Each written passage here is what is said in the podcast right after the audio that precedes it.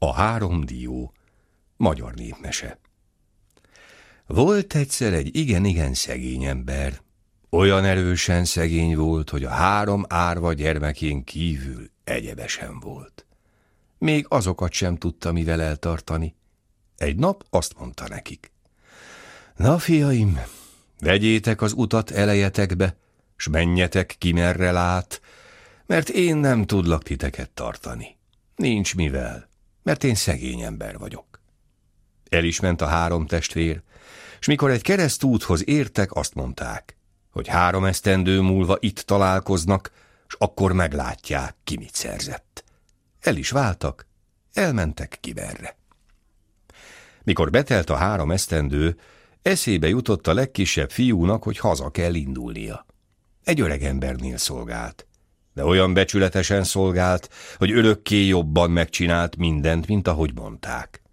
Egy nap az öreg elé állott.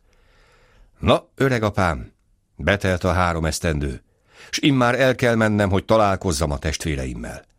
Amit megérdemlek, azt ad nekem fizetségbe. Az öreg ember fel is kelt, elővett háromszáz aranyat, három diót, s letette az asztalra. Na, fiú, ha a pénzt elveszed, tudd meg, nem adom tiszta szívből. De ha elveszed a diót, azt tiszta szívből adom.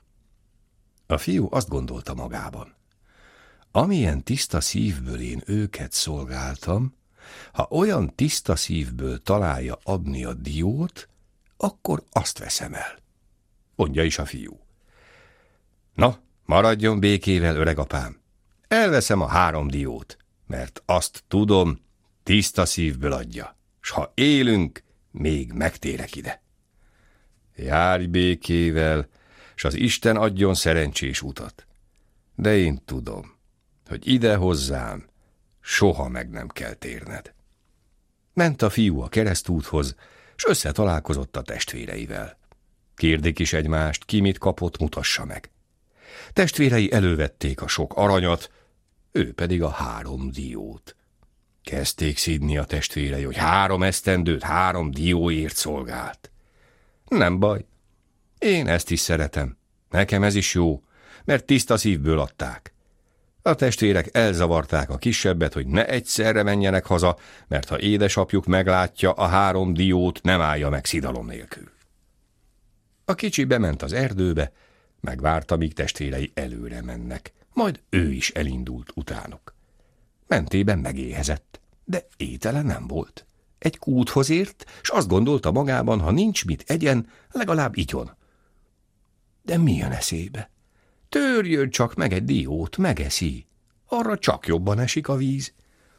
Elő is veszi a diót, de mikor megtöri, megrémül. Csorda lyuk kezdett kifolyni belőle. Csengettyű a nyakukban, de annyi volt, hogy nem is tudta megolvasni. Ej, gondolta magában, van mivel édesapámhoz hazamenjek. Elfelejtette a szomorúságát, étlenségét, csak mehessen haza. Az úton eszébe jutott, hogy még egy diót meg kéne törni. Mikor azt is megtörte, marhák kezdtek kifolyni belőle, s ökrök. Legutoljára egy szekér két szép ökörrel befogva. Felült a szekérre, a juhok s a marhák, mintha parancsra tennék, olyan szépen ballagtak utána. Közel a házhoz eszébe jut a harmadik dió is. Törjem csak fel ezt is. E vigyem éppen haza. Abból meg egy világszép leány szállott ki. Mikor a fiú meglátta, úgy megörvendett, azt se tudta, hol van. Mikor a másik két testvér hazaért, éppen csak megmutatták az aranyat, ki mit kapott, hát csak megérkezett a kisebb is.